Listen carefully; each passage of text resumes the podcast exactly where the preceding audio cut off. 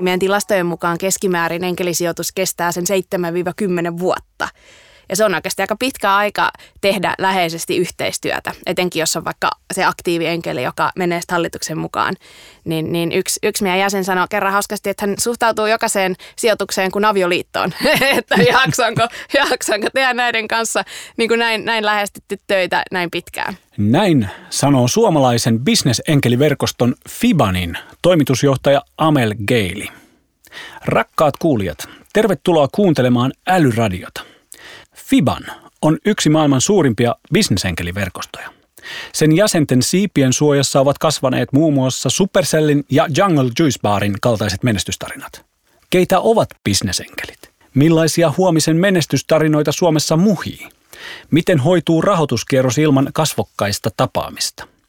Esimerkiksi näistä teemoista keskustelemme tänään Amel Gailin kanssa. Minä olen Sami Lampinen, Selforsen maajohtaja ja isäntänne täällä Älyradiossa. Tervetuloa Älyradioon, Amel. Kiitos. Mahtavaa, että saamme sinut vieraaksi Älyradioon. Fiban on yksi maailman suurimpia bisnesenkeliverkostoja. Amel, miten meillä voi olla tällainen Suomessa? Joo, Fiban perustettiin kymmenen vuotta sitten. Meillä on itse asiassa joulukuussa on kymmenenvuotis syntymäpäivät. Ja tota, Fiban on alusta asti perustettu tavallaan sillä ajatuksella ja, ja mentaliteetillä, että se on kaikille, jotka on enkelisijoittamisesta kiinnostuneita, halukkaita ja siihen kykeneväisiä, niin kaikille tarkoitettu. Et siinä on ollut alusta asti sellainen lähtökohta, että kun on, on soveltuva tausta ja, ja kahden jäsenen suositus, niin, niin kaikki on tervetulleita. Ja se on, se on hyvin niin kuin erilainen lähtökohta kuin monissa enkeliverkostoissa ympäri maailmaa, jossa se lähestymistapa on paljon enemmän semmoinen eksklusiivinen, että vaikka vaan, vaan tietyn koulun alumnit tai tietyn äm, työpaikan alumnit tai, tai asuinalueen perusteella. Ja, ja sitä kautta, kun, kun Fibani on niin kuin alusta asti rakennettu näin, no jopa inklusiivisesti voisi vois sanoa, niin, niin siitä on kasvanut siis valtava ja Suomessa on, on tosiaan yksi ja suuri enkeliverkosto toisin kuin monissa muissa. Vaikka ihan menee Tukholmaan, Ruotsiin, siellä on, on useita enkeliverkostoja, kuten myös sitten Lontoossahan on tietysti satoja ja, ja muissa tämmöisissä isoissa pääkaupungeissa. Mutta se on ollut, ollut Fibanin vahvuus alusta asti, että on, on rakennettu yhtä ja puhallettu yhteen hiileen ja, ja sitä kautta nyt niin kuin maailman bisnesenkeliverkostoissa ja, ja meidänkin kattojärjestössä EBANissa, joka on Euroopan bisnesenkeliverkosto, niin Fibanilla on niin kuin meidän maata suurempi painoarvo. No mitä sun työnkuvaa kuuluu Fibanissa toimitusjohtajana? Mä oon ollut Fibanilla nyt reilu pari vuotta, josta reilu vuoden toimitusjohtajana. Ja meillä on, on kuuden hengen tiimi toimistolla, joten, joten tota, omiin, omiin vastuualueisiin kuuluu tietysti paljon tiimin kanssa sparrailu, mutta sitten ennen kaikkea niin kuin jäsenien jäsenpalvelut, eli, eli jäsenien kanssa yhteydenpito, potentiaalisten jäsenten kanssa keskusteleminen. Meillä on sen lisäksi, että, että meillä on just yksityishenkilöitä se 650, meillä on myös yhteisöjäseniä 30, jotka tota, tuottaa myös arvokkaita palveluja meidän jäsenistölle, heidän kanssa yhteydenpito. Ja sitten tietysti me tehdään paljon myös niin kuin tutkimus- ja, ja tähän niin kuin vaikuttamispuoleen. Eli, eli kaikenlaista ja, ja se on, on, ehkä se on klisee, mutta, mutta myös minun kohdalla joka päivä on erilainen. Joo, varmasti. Tota, siis olet työskennellyt Fibanilla reilut kaksi vuotta ja sitä ennen työskentelit Nordealla, niin miten sä päädyit työskentelemään rahan ja rahoituksen parissa ylipäätänsä? Äh, joo, no se on, se on hyvä kysymys.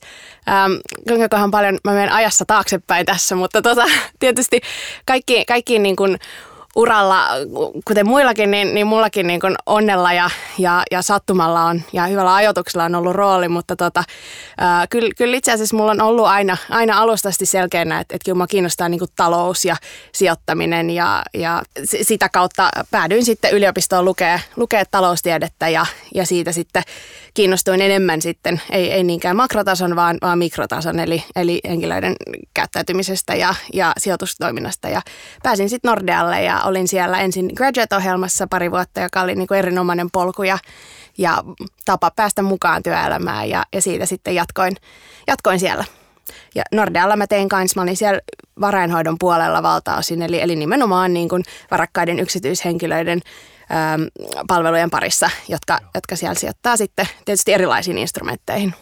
No varmaan samoja asiakkaita osittain sitten, ketkä on tästä teidän enkeliverkostossa vai mitä? Joo, kyllä, just Joo. näin. Hyvin samantyyppinen asiakasprofiili pääosin. Suomessa on vilkas ja kansainvälisesti tunnustettu startup-skene. Se vaatii toimijakseen reippaita yrittäjiä, mutta myös näkemyksellisiä rahoittajia. Ja usein bisnesenkelit ovat mukana sijoittamassa yritysten alkutaipaleelta asti. Kerro hieman, miten enkelisijoittaminen toimii. Eli bisnesenkelithän on varakkaita yksityishenkilöitä, jotka sijoittaa nimenomaan omaa varallisuuttaan ja usein myös aikaansa hyvin paljonkin niin, niin näihin startuppeihin. Ja usein, jos puhutaan tämmöisestä tyypillisestä tavallaan rahoituspolusta startupille, niin, niin se ensimmäinen rahoituskierros on, on tämmöinen niin kuin kolmen Fn kierros, eli puhutaan Friends, Family, Fools. Ja sitten usein, usein, kun tulee sitten ensimmäinen ulkopuolinen rahoittaja mukaan, niin se on usein bisnesenkeli. Eli bisnesenkelit saattaa tulla jo siinä vaiheessa, kun, kun yritykselle ei ole vielä yhtään liikevaihtoa. Että se voi olla niin kuin niinkin alkuvaiheessa. Toki siinäkin on, on sitten ää, eroja sijoittajien välillä ja tietysti preferenssieroja, että, että kuinka, kuinka pitkällä sen yrityksen on niin kuin oltava, jotta se on kiinnostava, mutta, mutta usein puhutaan siis tämmöisistä hyvin, hyvin alkuvaiheesta. Joo. Mä voin itse sanoa, että mä oon ollut siellä Foolsi-puolessa. Yhteen liettualaiseen startuppiin, niin 50 tonnia meni. Uh, Okei. Okay. Jumalauta. Mä sain T-paidan. Siinä lukee sen startupin nimi. Sen verran mulle jäi käteen. Onneksi se on jo, siitä on viisi vuotta aikaa. No, mikä merkitys bisnesenkeleillä on suomalaiselle startup-skenelle? Viime vuonna Fibanin tilastojen mukaan meidän jäsenet sijoitti yli 54 miljoonaa yli 400 eri startuppiin, jolloin se tavallaan määrä yrityksiä, jotka saa bisnesenkelin kautta rahoituksen on kasvanut tasaisesti, mutta se alkaa olla myös todella vaikuttava. Ja useinhan, äh, jotta yritys voi, voi kasvaa ja, ja skaalautua ja, ja kehittyä, niin, niin se on niin kuin ehtona, että, että ne saa jostain rahoitusta. Toki se voi olla, olla omilla säästöillä tai, tai kassavirralla, mutta, tota, mutta semmoiseen nopeaan kasvuun, niin, niin se on ihan edellytys, että, että saa rahoitusta. Tällöin sitten tavallaan se, se bisnesenkeleiden merkitys nousee siinä ratkaisevasti, että, että saadaan nämä yritykset niin kuin nopeasti kovalle kasvupolulle. Eli 50 miljoonaa 400 startuppia, se on 125 000 per startuppi keskimäärin. no meillä on, on mediaani sijoituskierroksen koko on 200 000 ja siinä on, on keskiarvo on, on itse asiassa vähän korkeampi. Joo. Ja siinä on, on hyvin suurta tavallaan hajontaa niiden kierrosten välillä. Joo. Eli pienimmät kierrokset on ollut ihan semmoisia niin muutaman kympin kierroksia, jossa on esimerkiksi yksi, yksi enkeli, joka on mukana ja sijoittaa. Ja ne on sitten tämmöisiä hyvin alkuvaiheen. Ja sitten tietysti on, on paljon semmoisia enkeleitä, jotka tekee sitten hyvin suuriakin sijoituksia ja sitten usein esimerkiksi pääomasijoittajien kanssa. Hmm. Mutta Suomessa tämmöinen niin mediaani sijoituskierroksen koko on se 200 000 ja mediaani tavallaan yksittäisen sijoittajan tekemä, puhutaan tiketeistä, eli sijoituksesta on, on 20 000. Okei. Okay. Joo. No tota, me älyradiossa digataan teknologiasta ja siksi haluaisin tietää vähän tarkemmin, että miten hyvin ja miten ketterästi suomalaiset startupit hyödyntävät teknologiaa nimenomaan kasvussaan. Ähm, No startuppeja on, on hyvin erilaisia ja tietysti valtaosa on, on hyvin teknologiavetoisia ja, ja on tämmöisiä niin kuin puhutaan tekkifirmoista, mutta sitten tietysti haluan, haluan korostaa, että kaikki startupit ei ole, ei ole teknologiavetoisia tai, tai nykyään on, on myös paljon sellaisia firmoja, jotka on niin kuin, äm, tavallaan jo, jo sekoitus, että on, on niin kuin hyvin joku perinteinen, tyypillinen ehkä tuote, mutta, mutta sitten siihen lisätään vaikka appi ja tämmöinen softa-komponentti. Mutta, mutta palatakseni vielä tuohon kysymykseesi, niin mun mielestä erittäin hyvin ja ketterästi, että kyllä, kyllä Suomessa ollaan innovatiivisia ja, ja kokeiluhalusia. Ja, ja etenkin nyt tämä korona-aika on, on, jos käännetään positiivisen kautta, niin, niin myös mahdollistanut monelle tämmöisen niin kuin pakkoinnovoinnin, jolloin, jolloin on, on tullutkin ihan, ihan briljantteja kokeiluja ja te- ratkaisuja. No mitäs tota, jos menee vielä pikkasen syvemmälle tuohon, että moni mieltää ne startupit erityisesti teknologiayrityksiksi, niin mitä muita esimerkkejä sitten on startupeista kuin teknologiayritykset? Tuossa mainitsit tämmöiset hybridit, mutta Joo. anna sitten joku toinen vielä. Joo, ihan vaikka konkreettinen esimerkki on, on vaikka Jungle Juice Bar. Tämä, tämä smoothie bar, joka on, on kasvanut hyvin ja jossa oli, oli bisnesenkelit mukana silloin alun alkaen, joka on, on mehubaari. Sitten toinen esimerkki on, on vaikka Lovia, joka on ihan, ihan muotiyritys. He tekevät niin ylijäämäkankaista sitten, tai ylijäämämateriaaleista eri ää, muotiasusteita. Joo. Niin tavallaan tämän tyyppisiä. Ja nekin, nekin voi, voi menestyä oikein hyvin enkeleiden keskuudessa. All right. Tosi kiinnostavia esimerkkejä. Tota, mitä sitten, jos puhutaan vielä ihan niistä bisnesenkeleistä, niistä henkilöistä siellä takana, niin Kerro jotain esimerkkiä, keitä ne bisnesenkelit ovat? Ehkä tyypillisesti niin, niin meidän jäsenet tai, tai bisnesenkelit on niin kuin, edustaa kahta eri taustaa. Toiset on, on itse entisiä yrittäjiä, jotka on, on sitten irtautunut omasta yrityksestään ja, ja haluaa nyt olla mukana auttamassa ja, ja kehittämässä uusia. Ja sitten toinen tyypillinen tausta on, on entiset yritysjohtajat, jotka on, on ollut mukana sitten – vaativissa kansainvälisissä tehtävissä ja liikkeenjohdon tehtävissä ja, ja on nyt sitten sijoittajina mukana. Että nämä on niin kuin nämä kaksi tyypillistä taustaa. Joo. No jos vielä mennään siihen, että millaisiin yrityksiin ne sijoittaa. Eli tuossa oli puhetta ihan startupista ja alkuvaiheen yrityksistä.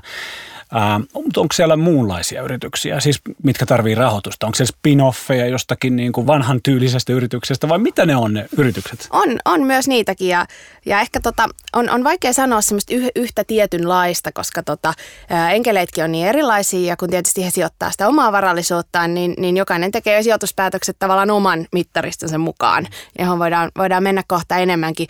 Mutta yritykset on, näkee niin kuin tyypillisesti, voi olla joko ihan vaikka neljä kaveria yliopistosta, jotka on keksinyt hyvän idean. Et voi olla niin kuin tämän tyyppistä nuoria, tai sitten voi olla semmoisia nimenomaan spin-offeja, kuten sanoit, joten jo vakiintuneista yrityksistä tämmöisiä irtaantuneita lähtöjä. Voi olla yliopistosta lähtöisiä, ihan tämmöisiä akateemisia, jossa on paljon sitten tämmöistä syväteknologiaa usein, tai liittyy muutenkin niin kuin tämmöiseen hyvin, hyvin akateemisiin hankkeisiin. Ja sitten voi olla myös hyvin tämmöisiä, niin kuin, mitä miellettäisiin tavallaan niin kuin, just ei niin tämmöisiksi tekkityyppisiksi, mistä, mistä jo puhuttiin.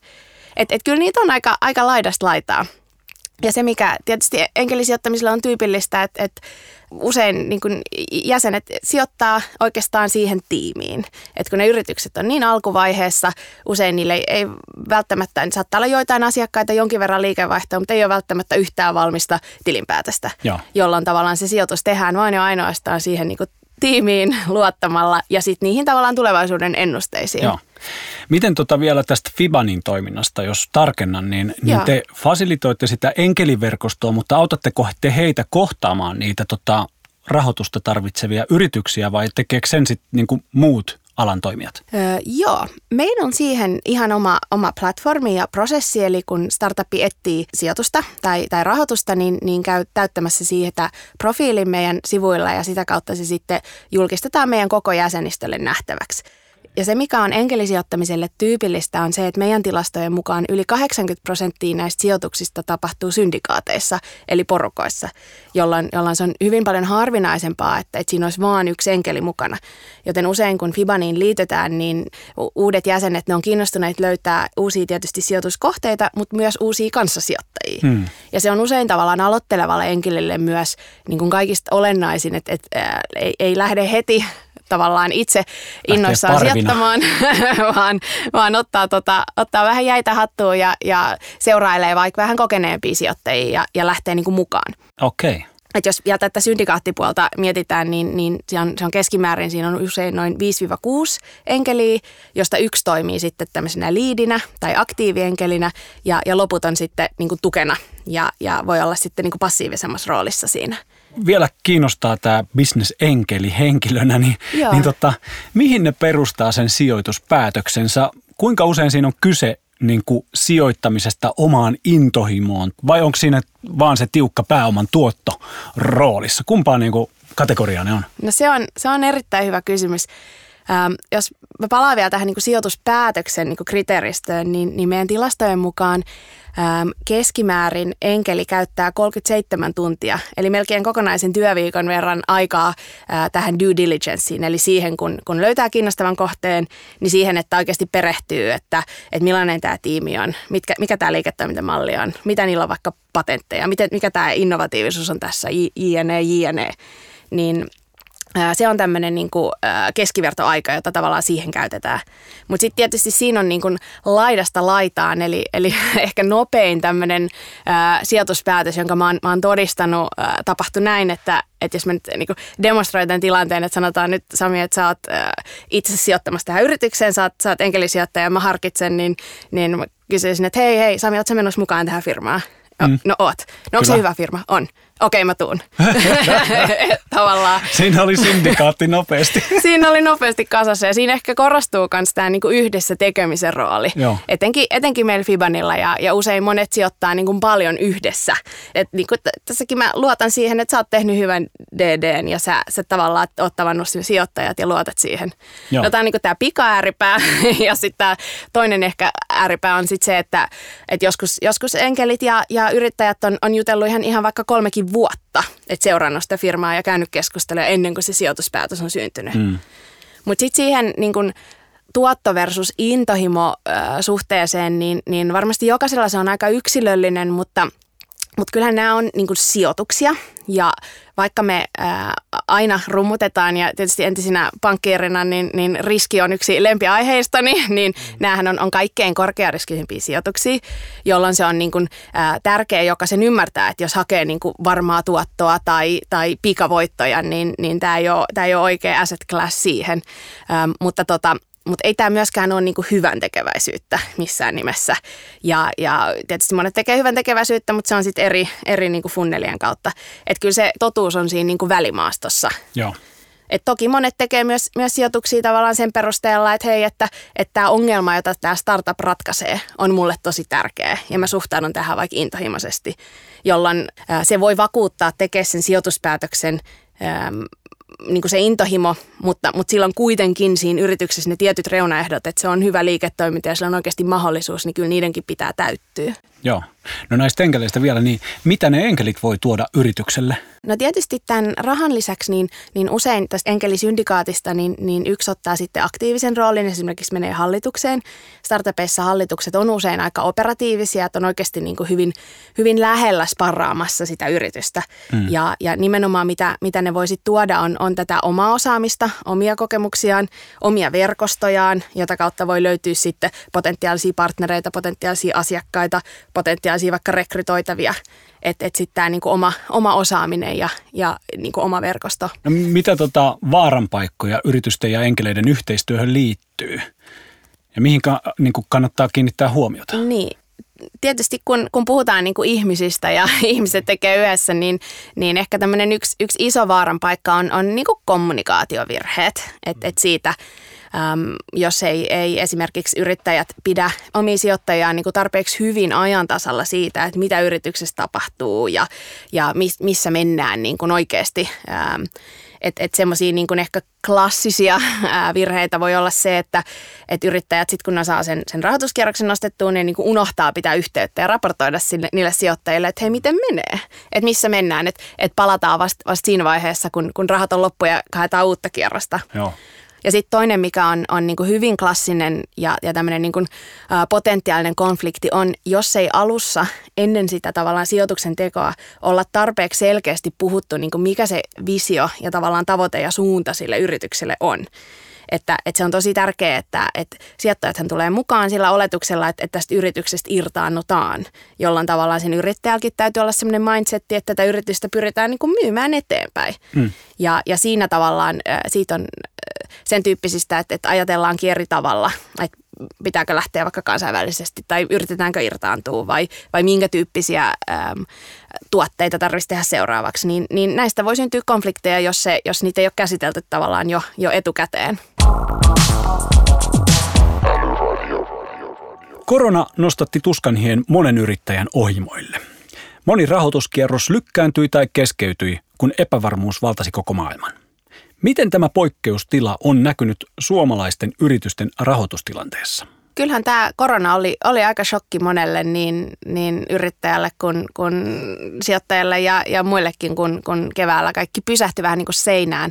Et se, mikä oli niin kuin se ensisijainen viesti, mitä, mitä jäsenistöt kerättiin, oli, oli tietysti se, että, että jäsenistön huomio siirtyi ei, ei uusien kohteiden löytämisestä ensisijaisesti siihen oman portfolion tukemiseen – ja niin kuin siihen, mikä on ihan luonnollista tietysti, että, että siihen varattiin enemmän aikaa ja rahaa ja, ja huomiota, jotta varmistetaan, että, että ne pääsee niin kuin tämän tilanteen yli.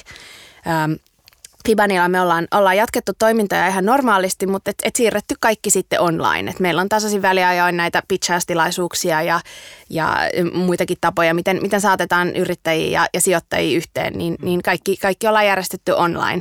Ja, ja niin kuin iloksemme huomattu, että, että toimii, toimii myös näinkin. Ja on, on ensimmäisiä nyt, nyt rahoituskierroksia mennyt maaliin, jossa on ää, kaikki alkaen siitä niin kuin pitchauksesta yritys näihin syndikaattikeskusteluihin, ihan, ihan sijoituksen tekemiseen, niin kaikki tapahtunut digisti ja online, vaikka ää, muutamissa esimerkkeissä kaikki on ollut Helsingissä. Et ehkä tämmöisenä, niin kuin, miten, miten tämä, tämä tullaan näkemään tulevaisuudessa, niin, niin aiempien tutkimusten mukaan niin, niin enkelisijoittajan tavallaan portfolio on, on usein ollut niin kuin kahden tunnin säteellä hänen kotoaan. Että kahden tunnin niin kuin ajomatkan päässä. No, maailma on pienentynyt tässä kaiken aikaa ja, ja jotkut enkelit on, on niin kuin vaihtanut tämän, tämän kahden tunnin ajomatkan kahden tunnin lentomatkaa. Mutta mitä varmasti tullaan nyt näkemään entistä enemmän on, on se, että, että kahden tunnin niin kuin raja varmasti tulee, tulee muuttumaan. Miten sitten, jos mainitsit juuri, että maailma on sijoittajien kannalta pienentynyt, niin, niin onko Fibanin toiminta pelkästään niin kuin suomalaisiin yrityksiin liittyvää vai fasilitoitteko te jotenkin koko maailmaa, mihin nyt sitten enkeli haluaakaan sijoittaa? No me, meillä tavallaan me kohdellaan niin kuin samalla lailla kaikki yrityksiä täältä niin kuin New Nordics-alueelta, joka on, on termi, jota me käytetään kuvaamaan siis Pohjoismaita ja Baltiaa. Ja, ja, ja näitä yrityksiä me nähdään aika paljon. Meidän puhutaan deal flowsta eli, eli hankevirrasta eli näistä hakemuksista ja etenkin niin kuin Baltian suunnasta, mikä on, on ihan, ihan luonnollistakin tietysti, että, että sieltä haetaan niin kuin täältä päin sijoittajia tai sitten muuten niin kuin naapurimaista. Et, et siinä mielessä mä en, en niin kuin, näin on ollut meidän toimintatapa jo, jo ennen koronaa ja, ja varmasti on jatkossakin kenties sitä, sitä niin kuin aluetta voidaan, voidaan vähän entisestään kasvattaa. Mutta mä en ehkä heti ekana näkisi, että, että kuitenkaan lähettäisiin niin kuin, äh, ihan eri maanosiin heti sijoittaa. Mutta ehkä mä voisin niin kuin, kääntää niin päin, että meillä on, on kyllä enemmän ja enemmän niin kuin kansainvälisiä sijoittajia tullut mukaan. Ja Fibanillakin meillä on nyt yli 20 eri kansalaisuutta edustettuna meidän jäsenkunnassa. Ja meillä on, on tietysti sellaisia enkeleitä, jotka on, on vaikka asuu Suomessa, mutta on, on muun maalaisia, tai suomalaisia, jotka asuu ulkomailla. Tai sitten on, on ihan tullut enemmän ja enemmän myös vaikka pohjoismaalaisia tai keski-eurooppalaisia, jolla, jolla ei ole mitään sidettä Suomeen, mutta haluaa sijoittaa suomalaisiin startuppeihin suomalaisten enkelien kanssa. Ja siinä nimenomaan niin kuin aluksi puhuttiin, että Suomessa on, on vahva startup-ekosysteemi ja täällä on, on Slash ja moni muu tehnyt ihan niin kuin mieletöntä duunia sen eteen. Että tämä hyvä niin kuin brändi ja, ja maine on, on kiirinyt sinne asti. Ja se on, on tietysti valtava mahdollisuus myös sit näille startupeille, että jos ne saa enkelisyndikaatin, jos on vaikka viisi suomalaista ja yksi belgialainen, niin siinä on aika iso ja sitten sinne niin kuin Benelux-markkinoilla. Just näin, se rikastaa ihan varmasti tota, sitä, mitä ne enkelit voi tuoda Kyllä, joo. joo. Yrityksiin sijoittaminen on perinteisesti ollut aika konservatiivinen kenttä ja moni enkeli varmasti haluaa ja ihan ymmärrettävästikin niin tavata ne yritykset, joihin laittaa rahojaan. Ja nyt Suomessa, niin kuin sanoit, niin on kuitenkin tehty rahoituskierroksia, jotka on viety alusta loppuun täysin digitaalisesti. Kerro tästä tilanteesta vielä vähän lisää.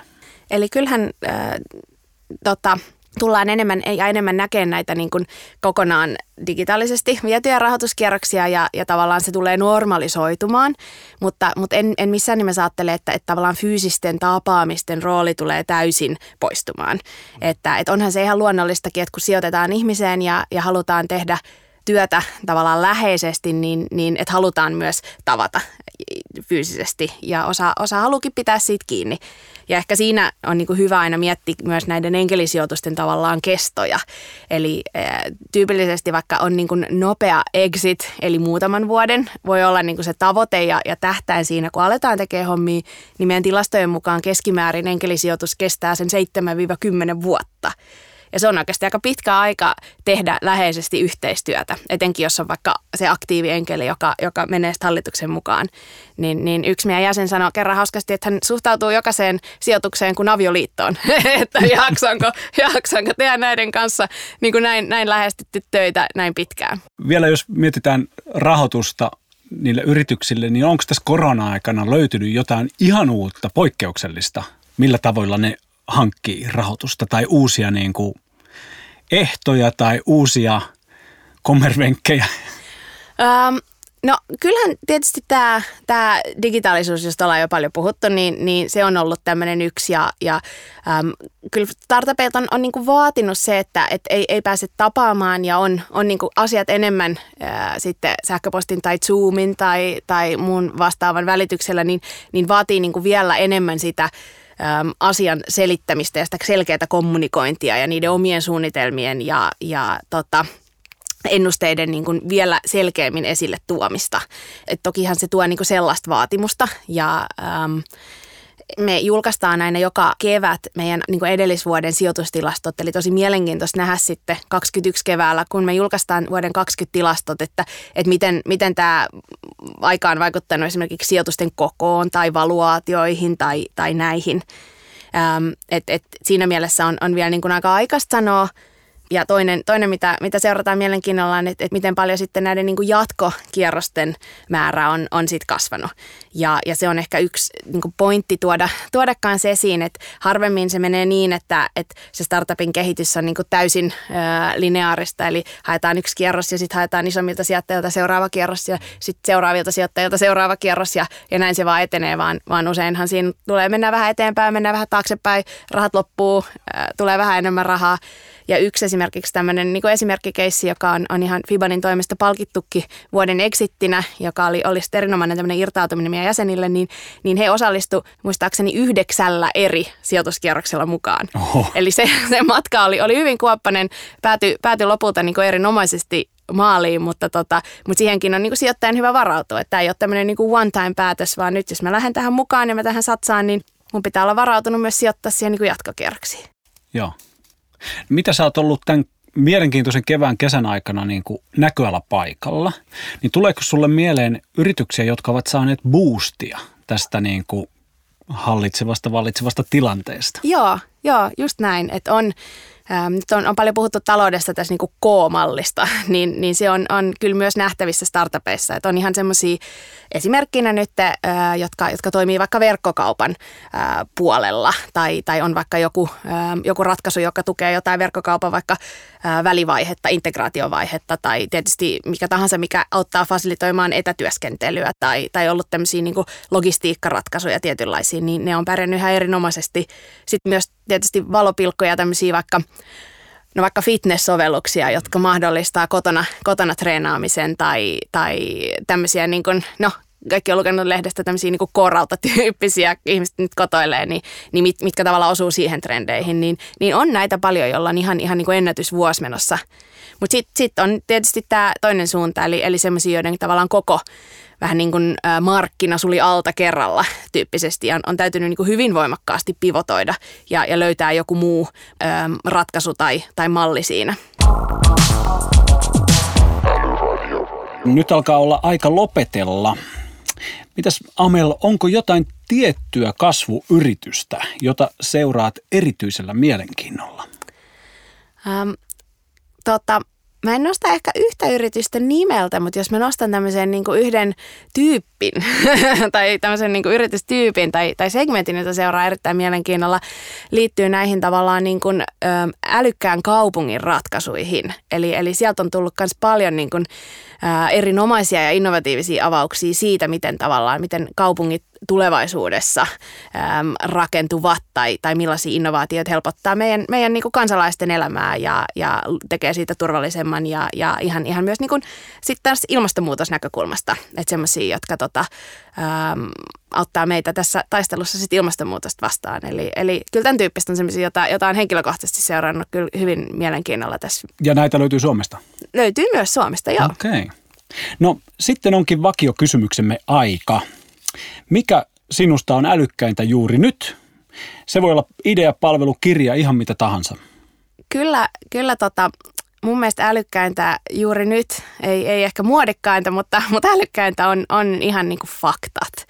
Et kyllä mä niin kuin palaan siihen, että, että mun mielestä liikaa, on, on se sitten yhteiskunnallinen keskustelu tai, tai yritysidea tai, tai näin, niin, niin nojataan niin kuin siihen omaan mutuun ja käsitykseen, eikä niin kuin vaivauduta kaivamaan faktoja ja käymään niin kuin sen perusteella että meillä ihmisillä on semmoinen taipumus, että me, me niinku usein yliarvioidaan, mitä me tiedetään ja aliarvioidaan se, mitä me ei tiedetä ja, ja niinku tehdään isoja yleistyksiä niinku omien kokemusten tai kaverin kokemusten perusteella.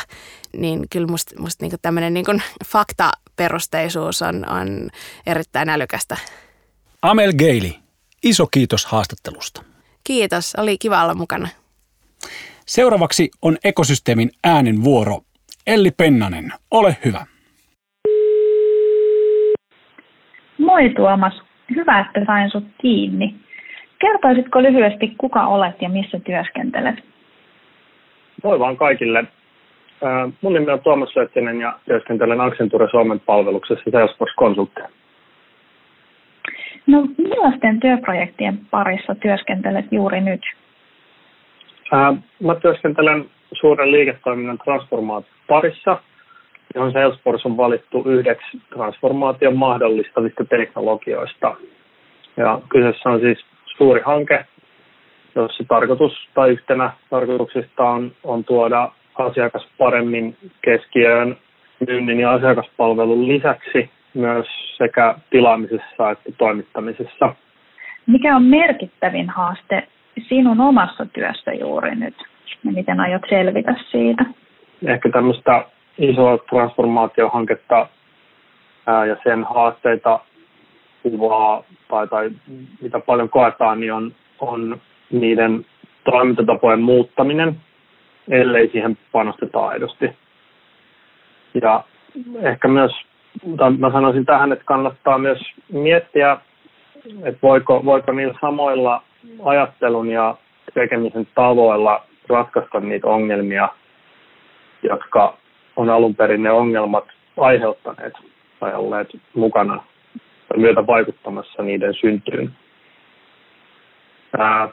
Lisäksi mä oon itse viime aikoina yhä enemmän alkanut kannattaa semmoista mun kutsumaa yhden kolminaisuuden tekemisen tapaa, eli, eli liiketoiminnan designin ja teknologian työskentelyä yhdessä ää, kohti käyttäjää, eli, eli tosi sanottuna ihmislähtöisiä ratkaisuja. Mikä on älykkäintä juuri nyt? Se voi olla ihan mitä vaan, kuten kirja, ajatus tai vaikka kännykkäsovellus. No, mun mielestä uteliaisuus ja luovuus on, on aina tosi älykästä ja Albert Einsteinkin kai totesi jotain, jotain että luovuus on, on tärkeämpää kuin tieto. En nyt ihan muista, miten se meni, mutta, mutta jotain tällaista. Ja ehkä sitten tuolta teknologiapuolelta, niin kyllä toi koronavilkku-sovellus nyt, nyt toivottavasti osoittautuu hyväksi ja, ja meitä, meitä koko yhteiskuntaa auttavaksi appsiksi. Toivottavasti mahdollisimman monet lataa sen. Arvoisa kuulija, kiitos kun kuuntelit Älyradiota. Palautetta ja peukkua voit laittaa esimerkiksi podcast-sovelluksessa tai Twitterissä häsällä älyradio. Älyradion aiheista löydät lisätietoa blogistamme osoitteesta salesforce.com kautta suomi-blogi. Ei muuta kuin ensi kertaan.